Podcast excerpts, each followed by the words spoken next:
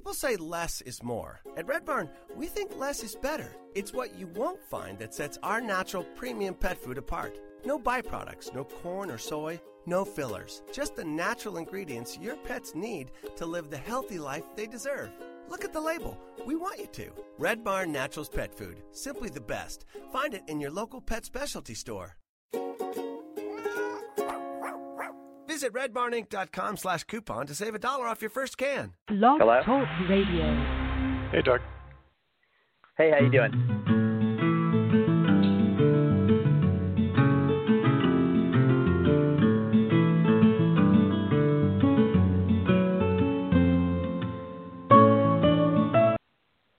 Good evening, everybody. This is Nate G and Dr. Doug Lisle. How you doing, Dr. Lisle? Good. Good to be back. All right, we're great to have you back uh, this week. So last week we had a great episode talking about love, sex, relationships, and dating, and all with this perspective from evolutionary psychology. And um, Dr. Lisle, you've kind of created this niche in, in evolutionary psychology about beating your genes. And from what I understand, it's that that your genes are really trying to get you to do a couple of things. The most of which is actually they're trying to get you to do one thing, which is to spread your genes and make sure that they're uh, in the on the world, uh, in the planet, a couple generations from now. And while that's all great and good, uh, that's not necessarily the same things that create happiness. And so, beating your genes is about figuring out what your genes are trying to get you to do, and if you're not being happy as a result, outsmarting your genes. That's it. That's good. That that's what we're going to call wisdom. Wisdom is figuring out that uh, your instincts are not always serving your uh, best interest long term, and uh, so we have to like figure out where we are getting goaded uh, by some essentially primordial urges uh, into doing things that are actually not in our long term best interest. And when it comes to love, sex, dating, and relationships, this seems to happen a lot, at least from what you've seen in your practice, right? Certainly. In other words, people are walking around uh, with a Stone Age brain inside their head, just in the same way that they've got Stone Age knees and ankles uh, and and eyebrows. In other words, your your body parts were designed to survive in the Stone Age, and as a result of that, uh, not only is your body a Stone Age body, but your mind is a Stone Age mind. Now, you may not think so because you read Sports Illustrated and watch LeBron James, and you know if you're a gal, you might read Cosmo magazine, and you've read, you know, the Bronte sisters. So that you you think that you're this sophisticated thing called a human being, but actually, if we look past the superficial layers of, of civilization, we see that human beings are doing the same things that they have always done. They are climbing in dominance hierarchies. They are competing for mates. They are attempting to figure out what the village finds valuable and display those uh, characteristics or or give the village the values that they want in order to gain uh, status or gain resources. They are trying to leverage their children into uh, better locations in dominance hierarchies in the village in order to put themselves in, in advantageous situations for mating. Uh, because we're we are a bizarre species that actually is tracking our genes through our children all the way into our children's mating choices. So these are things that are timeless problems uh, of human beings, and whether they had cars or horses or before that nothing, they all uh, they are all still trying to go to the same place. Very interesting. And so, when it comes to modern dating, uh, which is basically the same dance that our ancestors did, things changed just a little bit, but uh, apparently not so much as, as, as I originally thought. They've changed almost not at all. The the truth of the matter is is that uh, in some ways it's easier today, in some ways it's more difficult. Uh, I don't know how many guys uh, have been through the situation where you cannot tell what a woman really looks like because she's wearing so damn many clothes or they're cleverly disguising her. You can't see any skin. So you really don't know what her body contours look like. So you really can't evaluate how sexually attracted to her that you are. And uh, in the Stone Age, you wouldn't have that problem. You can just see it. So the um, uh, so there are things that are obviously we'd rather live today than in the Stone Age. The Stone Age was an awfully brutal place to live in many ways. Uh, but in some ways, the things that we are doing now that are sometimes difficult Uh, for example, trying to figure out if we're sexually attracted to people before we uh, can get their clothes off of them. Or, for example, another thing that we try to do today that uh, they didn't try to do in the Stone Age is that we try to hold relationships together for 30 or 40 or 50 years. And that would have been a ludicrous uh, goal in the Stone Age that never would have taken place. So the um, there there's so today we have a mixed bag. We have people in the modern world with many modern uh, dilemmas, some of which are purely of our own creation, and they will sometimes uh, do a, do a number on the Stone Age mind as it tries to navigate its way through it. And so uh, nowadays, what are some common things? Uh, I know you said that that uh, some people are going to try to hold on to a relationship for 30, 40 years. Other people are going to try to either withhold sex or get it as fast as possible. What are some of the issues uh, that come up if someone uh, is is trying to hold on to a marriage or, or relationship for 30, 40 years? Well, I think one of the things that happens is it, the the way you have to look at this whole game of life is you have to look at it as this adventure that we are trying to enjoy. The the whole the the, the purpose by which you were designed was to, to you were designed to actually reproduce genes. And along along the way, what nature did was they nature gave you certain inducements in order to get that done. So uh, nature made it so that you shivered and weren't happy when you were cold that you sweated and you were uncomfortable when you were hot. If you hadn't had anything to eat for a while, you got hungry. Uh, and nature gave you lusty impulses to go after members of the opposite sex, and it gave you particularly differential amount of lust depending upon how sexually attractive those people were. It made sexual attractiveness actually uh, quite objective, so stunningly so. Um, in other words, certainly there's quote eye of the beholder, but the truth of the matter is, is that most of the beholders have very, very similar opinions as to what's sexually attractive uh, in the opposite sex, and that's because um, they are evaluating the levels of mutations that are in those individuals of the opposite sex. So you can see essentially the errors in the genetic code by looking at their crooked noses or looking at their asymmetrical faces or body features or looking at their lack or excess of muscle muscle tissue, or looking at their small breasts or small hips, or looking at their bad skin, or looking at their falling out hair.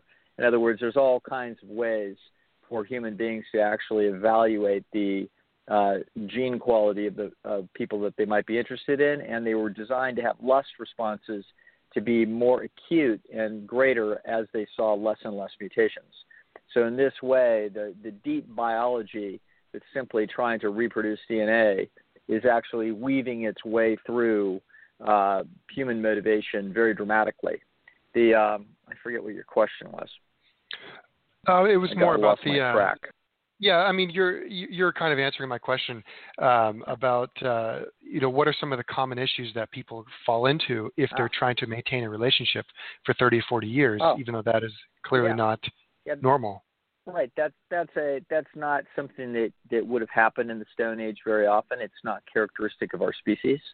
The um, it's that's characteristic of of essentially modern financial arrangements, and um, and that's that's sort of what's guiding that more than anything else. And um, the uh, there there was a a very interesting book published a few years ago that sort of talked about, and uh, it's it's a book that had uh, it had some very interesting points in it. It had some pretty big mistakes in it, uh, but it had uh, but it had a an argument from anthropology uh, that was that was a very interesting argument that, that it makes and with a lot of merit, uh, and that is that um, that because the uh, because uh, about ten thousand years ago when human beings started to uh, develop farming, they started to, uh, for the first time, have wealth because they they settled into settlements and they were able to make improvements in real estate. And so, for the first time, they actually had things that could be passed down of significance uh, in terms of wealth. And so, this was uh, Sex at Dawn takes a dim view of this, as many anthropological people do which is of course ridiculous. It's unbelievably valuable to have wealth, and um, the and the wealth is going to be have to be defended. You're going to have to have kingdoms and warfare and weaponry and all kinds of stuff. But the most important thing about wealth is that it's useful. So if you build a house and 400 years later some other people can still use it, that's fantastic. It means that that somebody living 400 years ago built something that we're still using today, which means which is a fantastic economic residual asset and and and advantage for human beings. So you don't have to spend your time building that house in the same way that somebody did 400 years ago. And so, as a result of wealth, however, um, and the, the utility of wealth, it winds up being extremely advantageous for every succeeding generation to have more of it than their sexual competitors. And so, uh, inheriting wealth becomes a very important issue and directing wealth to children becomes a very uh, important issue. And so you're going to have uh, marriage spontaneously evolving in this situation, as well as all kinds of rules and taboos and so on and so forth. And so as a result, what we're going to wind up with is um, financial arrangements locking males and females together uh, in this sort of uh, sanctimonious process where it is that they're not supposed to be sleeping with anybody else and this is sort of catastrophic and terrible and so on and so forth because actually this is all about the fact that this wealth might then get directed away from your genes. So if you're a woman whose husband is philandering with somebody else, you want to make sure that the women on the other side of this understand that none of his wealth goes to, to their children, i.e., their children are, quote, illegitimate. Uh, if you're a man whose wife is sleeping around, you you will probably you know immediately get rid of her, and she'll have an A branded on her forehead, et cetera, et cetera. The, the reason being is this this is a, a ruthless uh, stealing of the male's resources in the sense that his wealth would be directed towards her children that she would bear, and if they are not his, this is a horrendous biological disaster for him because his accumulated wealth is now going to genes that are not his. So you can see with wealth on the table, it ups the ante tremendously as to what's at stake when it comes to sexual fidelity.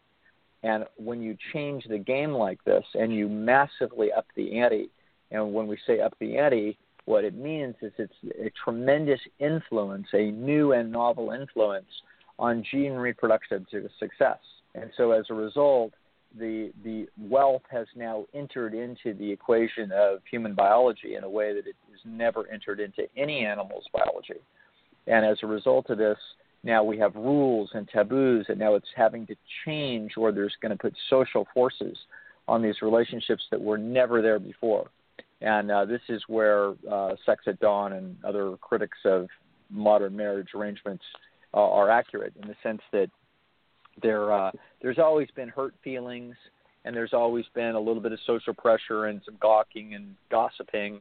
And uh, mother-in-law is upset uh, if anybody was cheating on anybody. But the bottom line is is that there's there's been nothing like the sort of uh, hor- horrendous chronic and major social pressure on human beings to stay married and uh, have all the money channeled directly to Let's make sure we know whose genes those are, as you have today. This is a this is completely inconsistent uh, uh, with human biology and uh, the sort of long-term pair bonding, the 40 or 50 year pair bonding that we now see as appropriate, normal, moral, and correct is a total aberration uh, as to how this organism would have evolved. And I'm assuming um, a couple of uh, one of our first few shows we talked about personality characteristics, and you yeah. talked about the sucker triad, which is basically when someone's very yeah. agreeable and they're conscientious. Yeah. Uh, and they're intelligent. That seems like a recipe for for uh, a disaster. If somebody's married and they're kind of being pressured into it, and they're intelligent sure. enough to know that this is not normal and this is not natural for them to feel bad uh, and feel trapped, right. and but then they have to do the right thing because they're conscientious and their disagreeable partner is pressuring them to stay and everybody else is pressuring them to stay because it's the right thing to do. Oh, this is uh, this is a major recurrent theme in my practice over the last 25 years in psychology. There, uh, there's absolutely people that are agreeable, emotionally stable, bright, uh, and highly conscientious, and they they wind up in a relationship uh, possibly that they were not that interested in at the, at the beginning, but they are so conscientious and agreeable that they go right ahead and agree to it anyway, and they figure that they'll make the best of it; it'll be fine. And before they know it, they essentially there's a, a, a bunch of little stepping stones that sort of uh, the, the the entire social matrix starts jollying them along towards uh, towards a wedding, and then they don't get out of it, and they may never get out of this thing. And yet, uh, what what this thing should have been was a two month romance that that failed its death, and that is exactly what it would have happened in the Stone Age. Uh, but today we can have something that looks quite quite different, and stunningly, we can have a extraordinarily mediocre life in terms of the uh, happiness that is actually enjoyed by the individual in comparison to what could have been.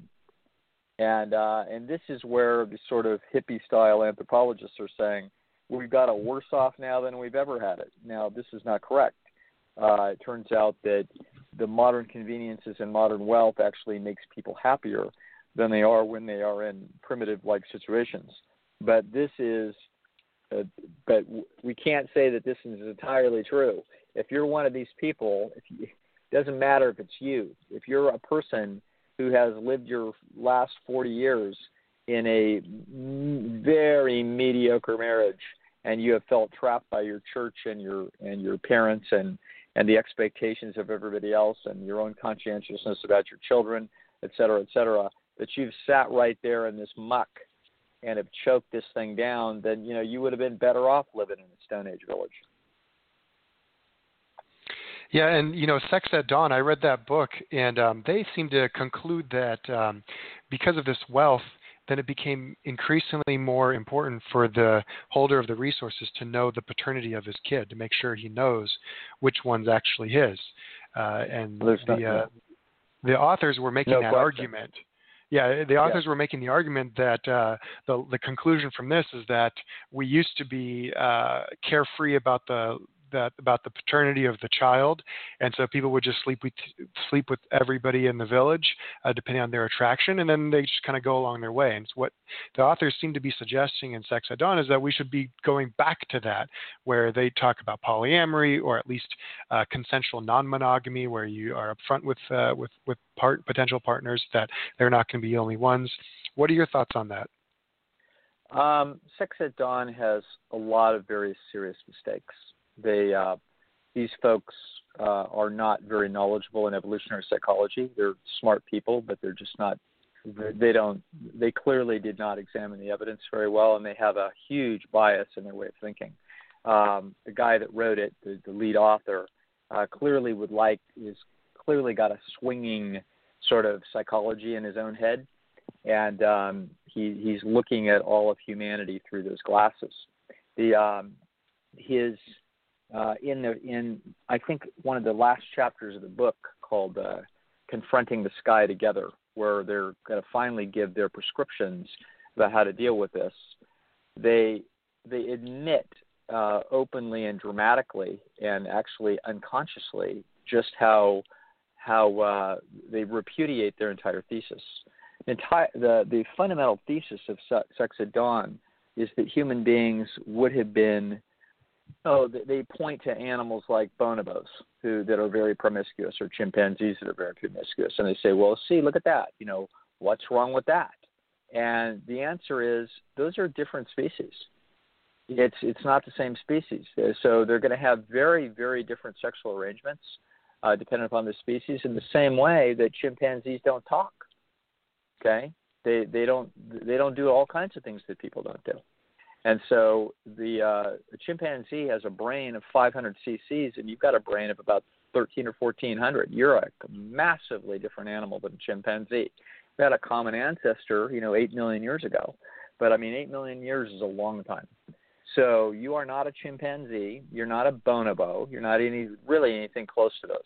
You are a unique individual species that has a unique uh, type of mating psychology that does not resemble that of a chimpanzee or a bonobo or a gorilla or orangutan or anything else. Now, what we see um, is that they actually make this point of, gee, if you're a female, you know, do you really want your you know, or actually, you know, if you're a, a female on the other side of a guy who's cheating, do you feel like, you know, you should just to retaliate, you should go cheat too, even though if you don't want to. Now, when they admit that this is their that this is what they think would be going on in a marriage when they're trying to get these marriages to open up and be free and wild, what they admit point blank is that it's the male who's going to want to go cheat and the female wouldn't even want to which is very typical of this species. And so this is actually uh, this is very typical of what evolutionary psychologists are are essentially trying to explain about male and female mating psychology. Now, this is not these are not extremely firm stereotypes, and there's a lot of individual variation here. But in principle, based on how, uh, the design of organisms, you would expect the case to be that the male that has vastly less possible investment in offspring than a female, in other words, a female is, uh, of our species is going to have a huge investment in the offspring. It's going to be a minimum of nine months gestation. Plus, at that point, the, the, the little critter is unbelievably helpless and it's going to require a tremendous amount of female attention in order to get this thing all the way to viable at 16 or 17 years old. So as a result, where and she can do that. You know, if she walks away uh, when this kid is two years old from the male and says, It's your problem now. The truth of the matter is, the male didn't have that much invested. He didn't go through that nine months gestation, and breastfeeding, and everything else. So the point is, if he walks off and leaves it, she's in a bind. She has more to lose than he has to lose. And because the male has far less to lose in abandoning a relationship or a child than a female does, then it's going to turn out that females by nature are going to be um, very interested in latching on to a male and having that male stick around and invest in offspring. Okay, they are going to follow that male around. Males are not going to follow females to their new job in Atlanta. That's not going to happen nearly as often as the female is going to follow the man to his new job in Atlanta. And so we, we still see exactly these same tendencies as would have been the case in the Stone Age, so uh, the the female has a stickier psychology who is hoping that the male loves them enough to stick around and provision their offspring. The the male is designed by nature to signal those things in order to get into females' pants because females are looking for those signals. And the uh, and so this is the fundamental underlying dynamic of uh, how human psychology works. But the way it generally does not work is that it is it is unlikely that those people are very interested in each other sexually 10 or 15 years from now. Now, is it possible? Of course, it's possible. Does it happen fairly often? Yes, it happens fairly often if you want to talk about raw numbers. But if you want to talk about percentages, what is the statistical likelihood that two people who at 25 are sexually attracted to, to each other? What is the statistical likelihood that they, even at that time, maybe in the early in the relationship, that they are both feeling very exclusively attracted to each other, that they are no, their own sexual private universe, and they really are don't have any significant interests outside uh, that that pair bond. That will happen for a period of time, at which point it won't be too long before the male isn't thinking that way.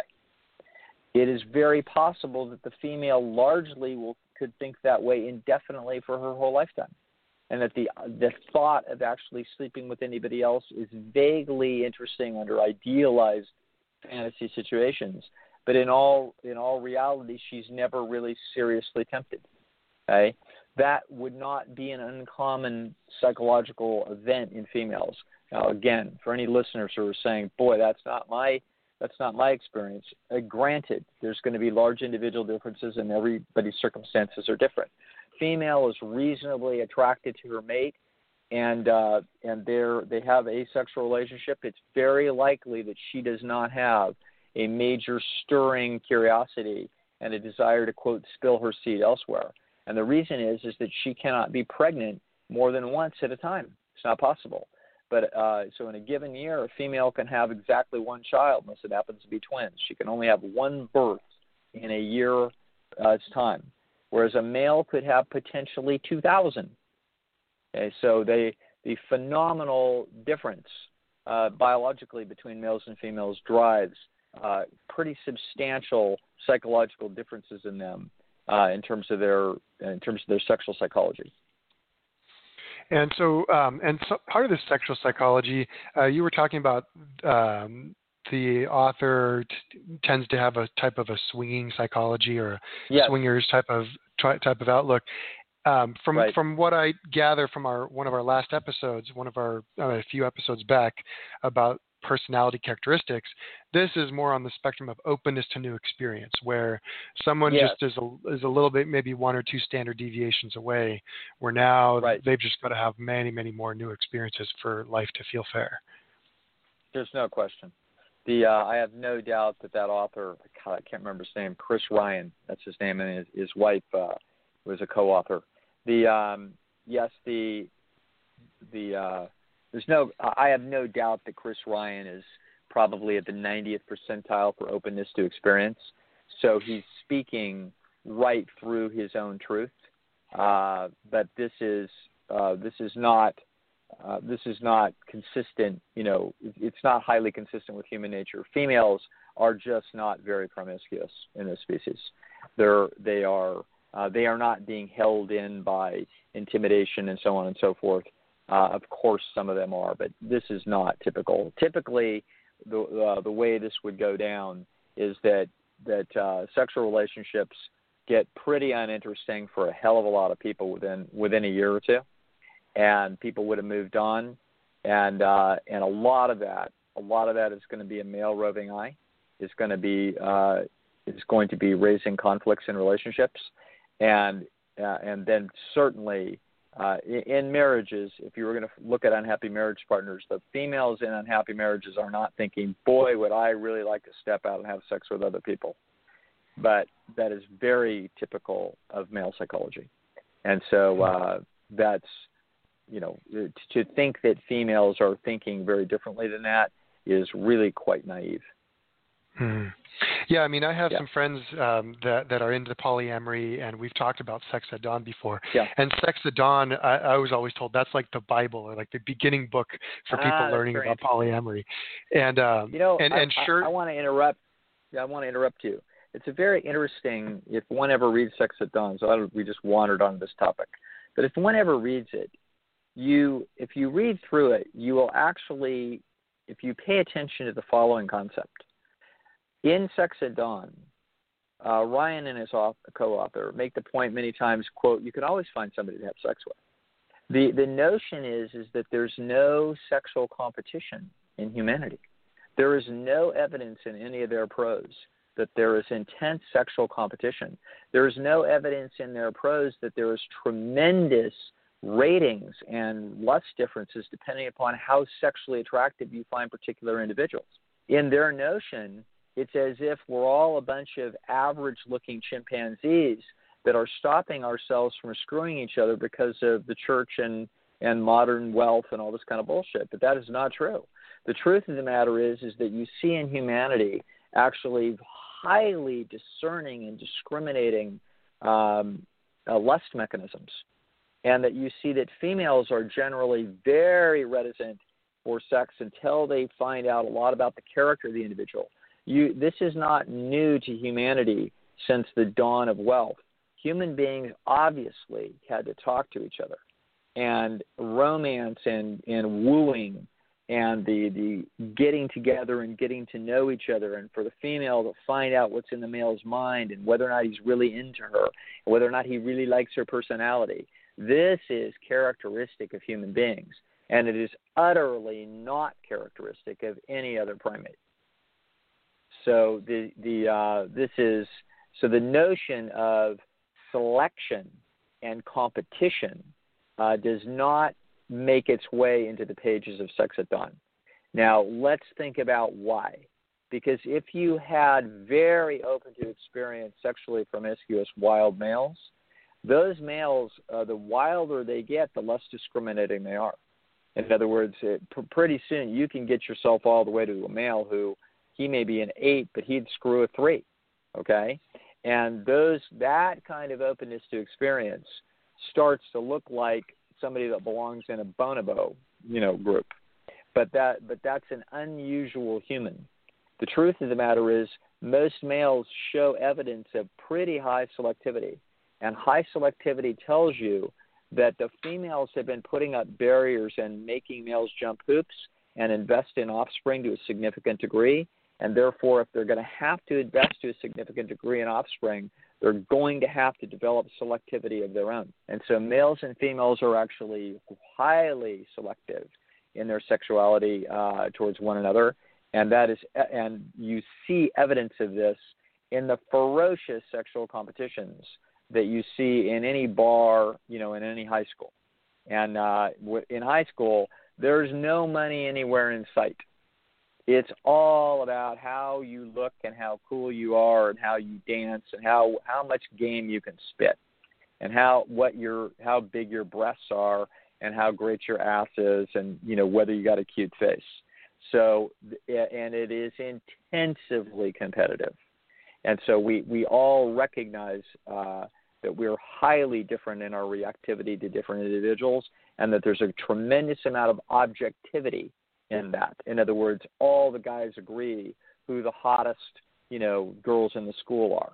And this tells you that there's a deep objectivity to this that was shaped by evolution in order to guide uh, high discrimination in mating behavior. So the notion that uh, that that it would be easy if you reframe this, it would it would be easy for a whole slew of average males to have sex all they wanted with a bunch of highly attractive females never happened once in history. Never. It's not characteristic of our species. Damn, I, I can end my search now. Too bad. Too bad. I, I'm I'm I'm waiting for that day. If uh, Chris Ryan knows where that's happening, uh, I want to go there. I'll buy a ticket. I got a lot of left work to do on this planet. I think I think there is. I think it's called Burning Man. yeah, yeah, there's got to be a lot of drugs flowing in those attractive females. That that's what yeah. that is. Yeah. And believe um, me, okay. at Burning Man, they they they have just enough uh, discernment, even if they're higher than a kite. Pick the hot guys. I have no doubt. I've never been there, but I have no doubt that this is true. All, All right. right. Well, so so, uh, so you know, a couple of things came up after last episode uh, from some listeners, yeah. and I actually had some questions too. Is uh, we were discussing how, in general, the things that a man and a female should do is to focus on themselves, mm-hmm. to be a hard worker, to develop a, a, way to display their personality characteristics through their life. For instance, for yes. for uh, for a male, the the the advice you gave was to work hard, to yeah. focus on your resources, make sure you have a good job, make sure you have a good career, you have a good car, some good clothes, make sure that you're respectful, ha- are able to carry on an intellectual conversation or at least some sort of intelligent conversation. Don't be cheap, don't be obese. Um, and then and then um, in terms of uh, going to the gym and being, you know, trying to be yeah. like a bodybuilder, super fit, what right? What does that? There, there has to be a hierarchy there or a priority there. What, what in your opinion is yes. the, the focus? Yes, uh, that's actually very interesting. The uh, we have research on this, and so we we know so uh, a couple of a couple of sort of fascinating uh, mistakes that are made both by both males and females here. The, it turns out that males believe that females are very impressed by and very attracted to males that are bigger and stronger and et cetera. The, uh, and it turns out that, that females also believe that males are attracted to females that are extremely thin. Now, this is, uh, this is sort of uh, kind of interesting that they're, that they're under a, they've got mutual delusions here. The, the truth of the matter is, is that whoever you are, you you are. Uh, let let's suppose let's take uh, if you're a male, for example, and if we were to look at a bell curve of how testosteronized your musculoskeletal system looks. So you know you've got testosterone cues in your face and your jaw and your forehead and you know et cetera et cetera. So there's uh, your voice, for example, um, even your coloring. So there are you know if you're darker colored, long jaw, um, it's it's a deep voice. Those are testosterone cues. The uh, but but the most major and obvious testosterone, including your behavior, like how assertive you are, for example. The um, but your your uh, but the most obvious testosterone cue is your musculature. So let let's suppose you're a guy who's uh, I don't know. Let's suppose your average height five ten ish, and you're five ten and you're 165 pounds. Okay, so you're sort of a medium build guy. You're neither you're you're not skinny, you're not you're not mesomorphic, uh, and you're you're not fat. You're sort of right in the middle of very typical kind of bell curve.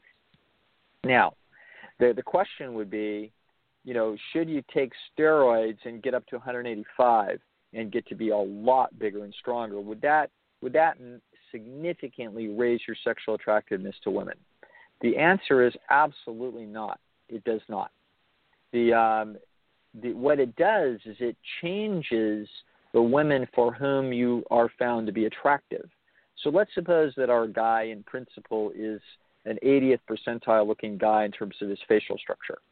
The um, we're going to ignore everything else about him: his brains, his job, his clothes, his car, you know, his voice, uh, and his you know, and is basically how much game he's got and how how smooth he is personally. We're going to hold all of those things constant, uh, and we're going to say, look, he he has the opportunity that if he goes to the gym and works out ferociously and takes just a little bit of steroids, he we can go to 185 pounds, which would be tremendous. It would it would change his morphology significantly. The question is, does this take him to an eight to a nine? And it absolutely does not take him to an eight to a nine. It really will not significantly change where he is on the bell curve of attractiveness. The, it will change who is attracted to him.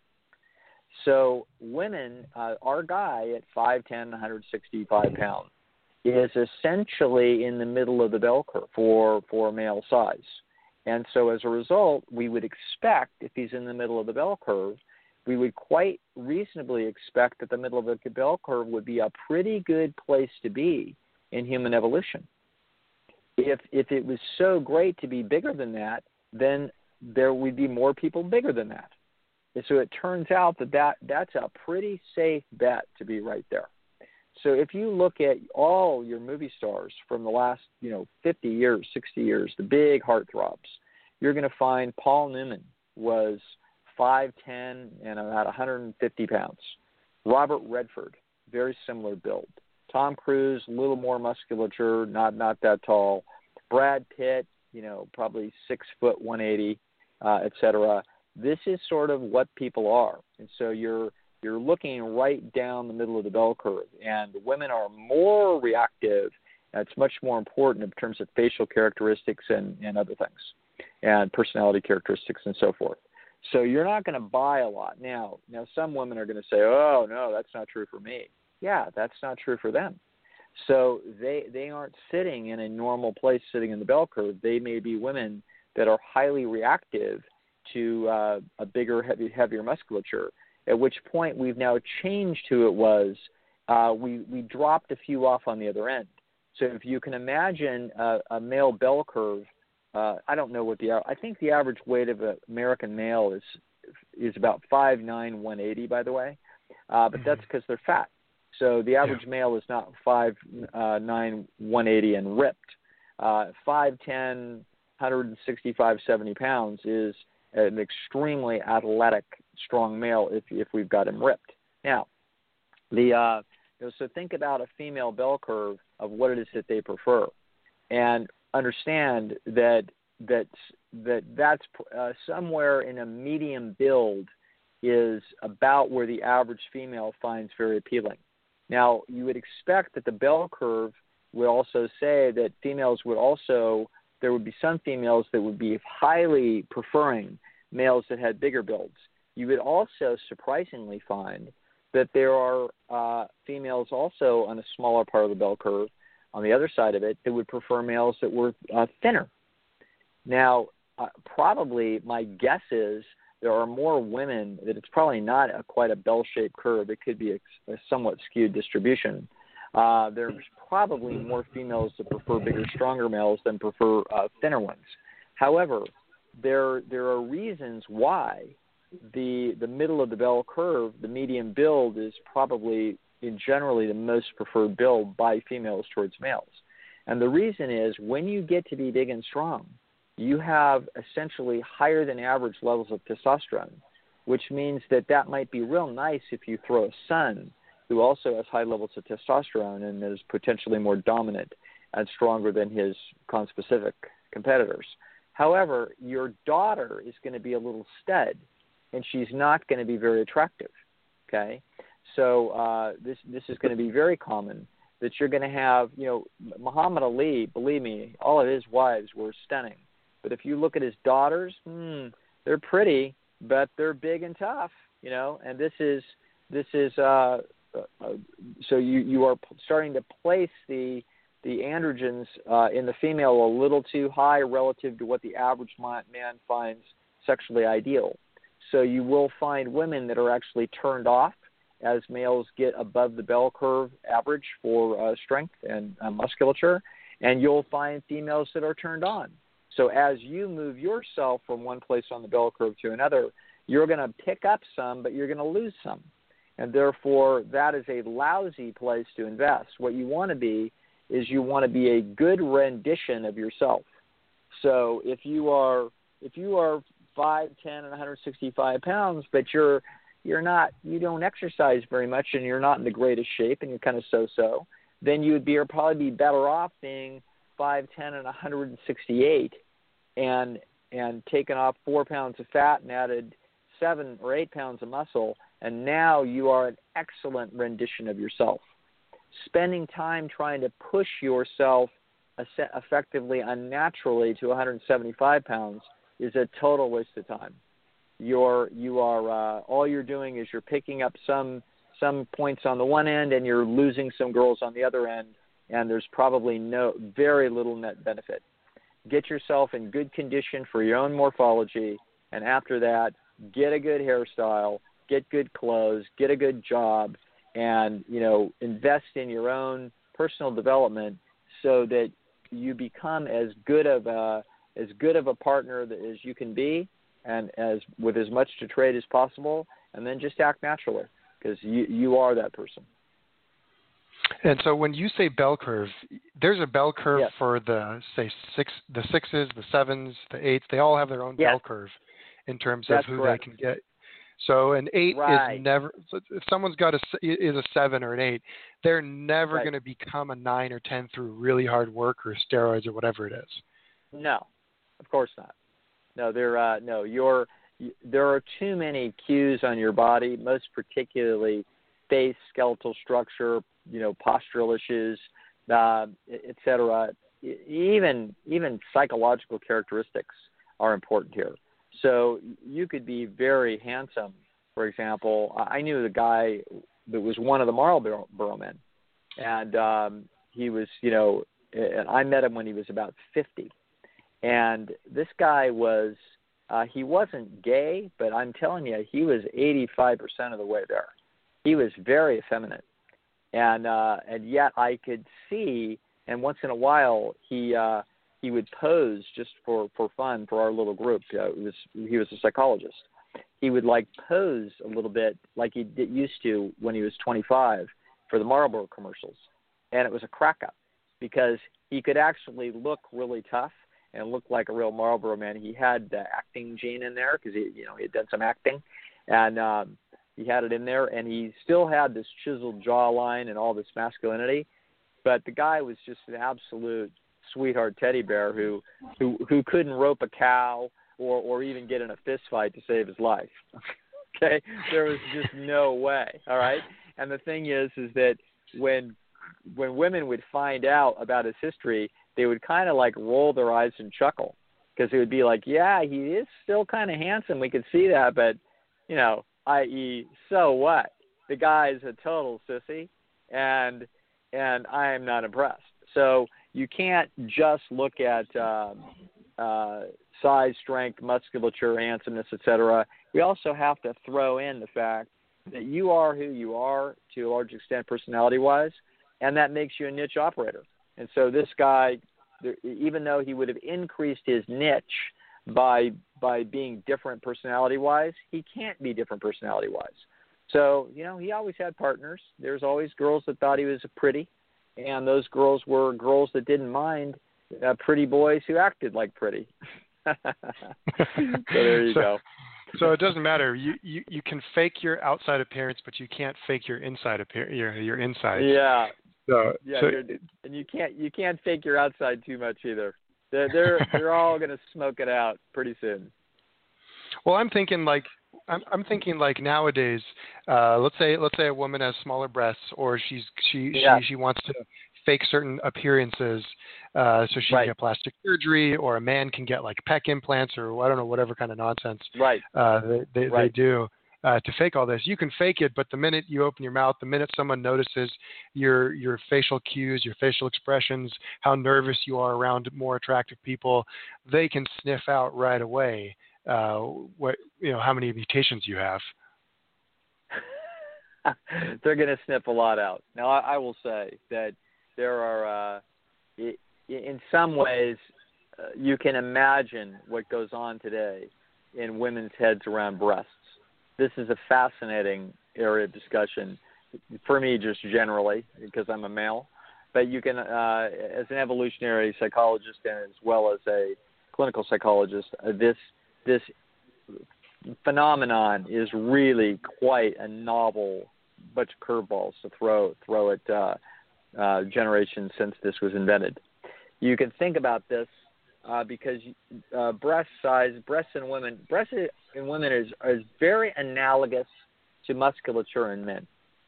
So you can imagine that um, you can imagine that some women might think, well, God, men are just so go gaga over big breasts, so maybe I should get them huge. In the same way that men are thinking, well, women are so gaga over musculature, maybe I should go huge. So you can see that, but men will also very clearly tell you that there's that you know you have these preferences um, somewhere near the middle of the bell curve. Most men are are attracted to women whose breasts are the average size, and then they go on either side of the bell curve from there. And so some men are much more attracted to the breast gets bigger. Some men actually prefer it when the breasts are very small and the woman is much leaner and more athletic looking. So there's these are these individual differences in preferences, and those differences are, are sitting largely in the middle of the bell curve, but with a tendency towards bigger breasts being more attractive in the species, as there's a tendency for bigger muscles to be more attractive.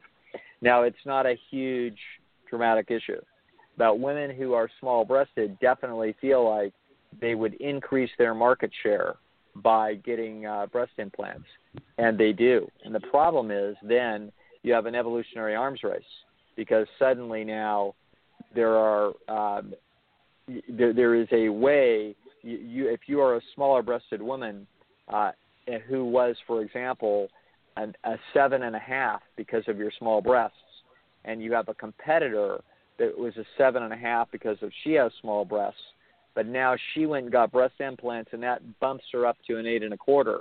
Now you are at a competitive disadvantage, and you are uh, and, and you are now and you feel that competitive disadvantage. So the evolutionary arms race or the competitive pressures uh, certainly puts pressure on people to cheat. It's just like on a test in a final. I, I was once in a final. I couldn't believe what they did. They they told us at the beginning of the class, if we catch you cheating once, we're going to warn you, and if we catch you the second time, then you're going to get an F. And we, like anybody with any brains, we looked at each other and said, "You got to be kidding me! I can't believe you just said that." Like now you're making it so that I have to cheat since I know all everybody else is cheating. I don't have any choice. You know what I'm saying? And uh, I, I remember I didn't cheat on that final. Uh, I was well prepared for it, but boy, was I hot under the collar that that was announced. It's like you've got to be kidding. And so this is the same kind of thing that's going on. That's why you've got two million men in the United States shooting steroids, and that's why you've got several million women with breast implants is because they are responding to an evolutionary arms race. Now, you said that, that the male, no matter how hard he works, he can't raise his his you know genetic cachet. He can't become a nine after being an eight, or even more so. But with a woman, she can go she can go uh, from a seven and a half to like an eight and a quarter just by getting yeah, breast implants. I, I think so. Yeah, I believe. I, I think that um, I, I wouldn't want to. I wouldn't want to. Uh, we'd actually have to do research to find out I, I'm giving you the research that has been been been published. Uh, David Buss has written a classic called The Evolution of Desire, where and has done much subsequent research has been published on these issues. Um, and Nancy Nancy Etcoff, who wrote uh, Survival of the Prettiest, uh, reviews a tremendous amount of research on on sexual attractiveness and preferences in in uh, bodies and so on and so forth. Um, I can't tell you that. Well, I believe if you are an average build male and in good shape, I don't think you're going to raise your cachet. Um, in the same way, I think if you're a female and you're of average breast size and you get them bigger, uh, I think you I think you more change your market than increase it. If you were small-breasted women and then moved it to middle, I think you might literally be increasing your sexual attractiveness generally across the board. You would not be increasing it with the men who happen to prefer the um, uh, smaller breasts. But if we were looking at your overall ratings and what would be happening uh, to your score given a thousand males judging you, um, I, I think that uh, we're going to find that there's not much action going from medium to big, but there's a probably more action from going from below average to average.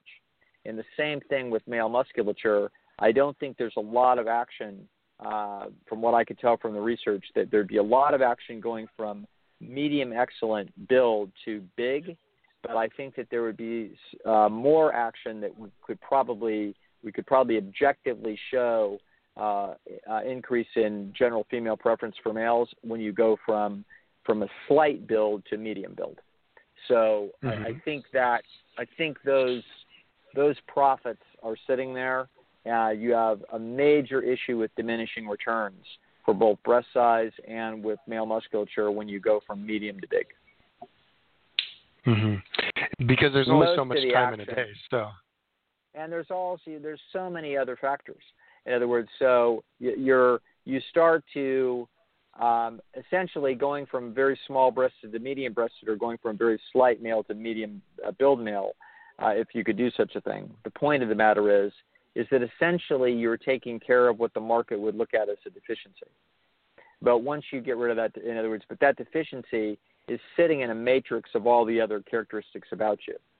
So um, uh, you, so, for example, if you were an exceptionally attractive woman that uh, was was uh, you know that the the one thing that was missing was you had very you were very flat chested. I think that what would happen is that some males would consider you to be a 10 exactly as you are, but that might be only 10% of the male market might consider that. Whereas you know, 90% of the rest of the market would consider you a nine that almost was a 10 if only you had medium sized breasts. And then if you got those medium sized breasts put on you, then in clothes at least, you may have essentially uh, checkmated the um, essentially the entire market. Uh, that you, a massively greater number would consider you a 10, but you might have lost a few of the males who actually preferred you flat chested, but you would have had a general net gain in the market. The point here is don't, here's what I'm really trying to say with a hell of a lot of words and far too many. We are, in fact, all niche marketers. We are like, we're all selling our own kind of hamburger. There's like, there isn't McDonald's and Jack in the Box in five different places. There's 50,000 different kinds of hamburger stands and they all do their hamburgers a little bit different. Okay. Now, the thing is, is that there's there's uh, so if you are a certain kind of seven, you're not going to twist yourself into an eight or a nine. Your your better play is to do a really good job of being, you know, what it is that you are across the board of all of your fitness indicators. And then the point is, is that we're trying to find somebody who thinks we're an eight, because somebody does. So if you're a seven, you're somebody's eight if you get your act together.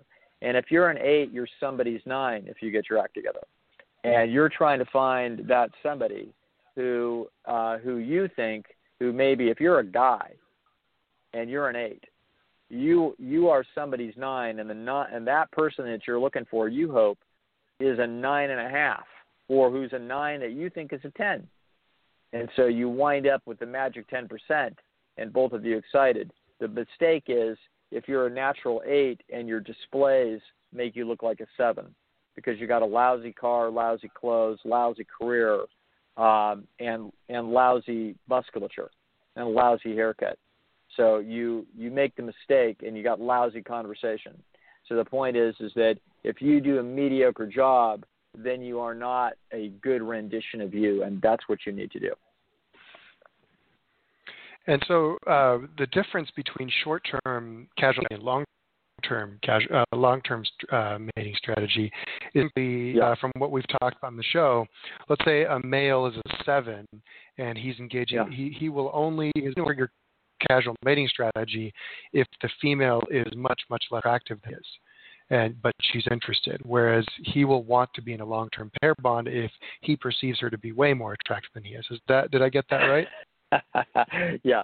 So the basic the basic structure. Or like too think about this in yeah, think about this in terms of mirror mirror images because you can understand male and female behavior if you understand that a great deal of what's going on in their behavior is absolute mirror images. Um, so, for example, the the females are wanting to in casual mating strategy. Females are only wanting to sleep up. They want to be with people that are fancier than they are, smarter, better looking, better educated, just better. You know, more money, like everything. Um, certainly, looks is the dominant issue that they're looking for there. But not only, they're also, interestingly enough, looking for males that are more intelligent and accomplished. The um, uh, this was very well demonstrated by a study done by David Buss and his colleagues. I, I believe it was at the University of Texas at Austin. Uh, they had an attractive yeah. member, yeah, yeah, uh, male or female, this is the sexual to, conflict theory. Yeah, I'm not. I'm not sure what they call it, but this is. They had good-looking guys go up to good-looking girls and say, "Hey, I've noticed you around town, or noticed you around campus, and you know, I just find you really attractive, and hey, would you know, I I just really like to spend the afternoon with you, you know, in bed, you know, and you know, what what do you think about that?" And so they they I think they did that 26 times, and they went 0 for 26. When the the opposite surprise, side of the equation, surprise. right, the opposite side of the equation, when attractive females went up to attractive males and said the same thing, they had huge positive feedback. Males were very interested, and the ones that that said no, that they had girlfriends said, well, you know, maybe we could take a rain check. Like, I mean, everybody's like twisting themselves into a pretzel because they want to do it. All right. So this was a very different response. Then I, think that that's one story. Another story was when they asked males and females about if they were going to have a long-term relationship, what they're looking for versus a short-term. And it turns out that males, for example, if it's a short-term uh, relationship, they couldn't give a rat's ass about how smart the female is. Couldn't care less. Whereas if a female is looking at a short term relationship, no, that's a very important issue. Words, they don't want to mate with an idiot, which is fascinating that this is true. So the uh, females much more selective uh, across the board on all issues than than uh, males are when it comes to casual mating. Males are reducing their their uh, uh, stringency of requirement because they have to. They remember the female is on the other side of this is getting more stringent. So let's think, for example, about what goes inside the head of a female who's a six. When it comes to a pair bond, she's willing to take a five who's willing to put a big diamond on her finger and say that he swears eternal allegiance to her and he'll give her everything in the world that he can get his hands on. Okay? Why is he willing to say this? Because he's sleeping up. So that female is willing to sleep down in order to get resources along with the deal. But a female who's a six looks at an eight and finds herself weak in the knees. And the eight is looking at her like, you know what, I ain't sticking around, you know, after nine o'clock and it's seven thirty now. And so the point is is that the the male is is willing to sleep down, but only under considerations where it's going to be short term. The female is willing to sleep up, you know, when it's short term consideration. Would a female also be willing to sleep up in the long term? Of course, but she can't get that situation. The uh, the male is not willing to sleep down for for long term considerations. So the female is. So females sleep down for long-term uh, mating or are willing to. They don't want to, but they're willing to, and they pretty well have to most of the time. The uh, the the males are why because the males are only willing to get locked down in long-term relationships if they feel like they're sleeping up. And so this is because they're bringing resources along with them. So males and females have a mirror image of their mating psychologies and preferences and requirements uh, with respect to short and long-term mate, mates, and um, and that's you know that's the way the game is played. Now it seems that uh, if I'm understanding this correctly, that if there's a long-term pair bond going on, male sleeping up or is a woman sleeping down, who's really benefiting yeah. here except for the male? I mean, it, well, the female is benefiting. the female is benefiting from the notion that the male's quote in love, and what in love mm-hmm. means is he's going to bring resources. Okay. Okay. Remember, other, the male has the opportunity of impregnating the female and walking over the hill, and never investing in that offspring. And so mm-hmm. that that is a part and parcel of male psychology. That's what casual mating is all about. And so the male absolutely can do that, and he sticks her in a biological bind where she's going to have to put all this energy into a, a gene reproduction device, i.e., her child, which is 50% of the guy's genes. So she, he absolutely skins the cat on this issue as a biological reproductive strategy. And so this is uh, this is why the female wants to see adoration in the male's eyes, why that is such a big deal. And that's why the female is you know really not very interested in mating unless she gets that situation. If she is going to mate and she doesn't have that situation, it's because she's sleeping up in a big way. She's weak in the knees. And so, would a woman who's sleeping down in a long pair bond is she super excited about the guy, or is she just excited about the resources he's bringing? Well, I think what we find is it's an amalgam. Uh, the females are evolutionarily designed to essentially mold those two factors inside their head into one general aesthetic response. So the uh, mm-hmm. so it sort of takes a little time for that to happen. So female is uh, females are falling in love at a slower pace than males. This is well documented. Uh, males can be in love in five seconds. in other words, this is not uncommon for males to look at a female and think, I think I'm in love with you. And they don't know anything about her.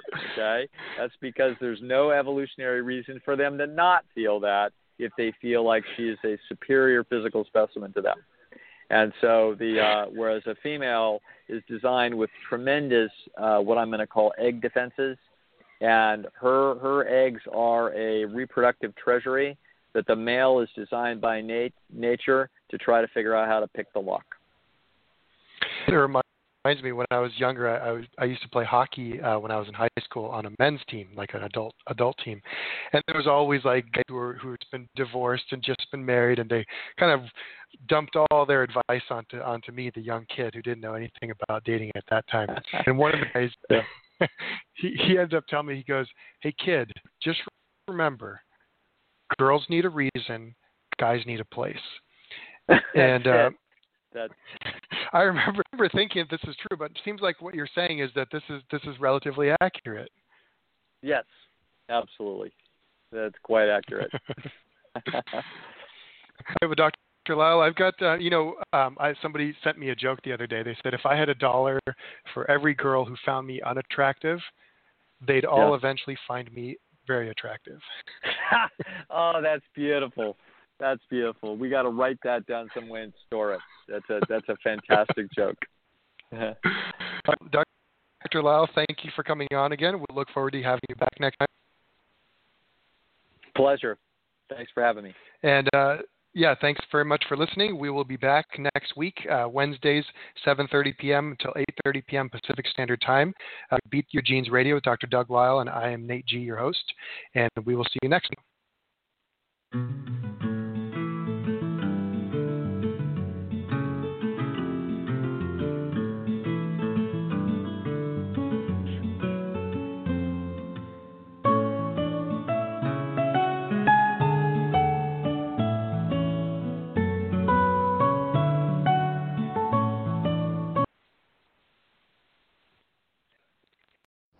Time to take coastal living to another level. Nestled in the foothills of Newport Beach, Newport Bluffs apartment homes blend the elegance of an Italian village with modern amenities and a vibrant social scene. Enjoy resort style living with a wine room, pools, private cabanas, outdoor lounges, and a calendar of exciting events. Find your perfect floor plan with scenic views to match. Discover elevated living. Schedule your tour at IrvineCompanyApartments.com slash Newport Beach.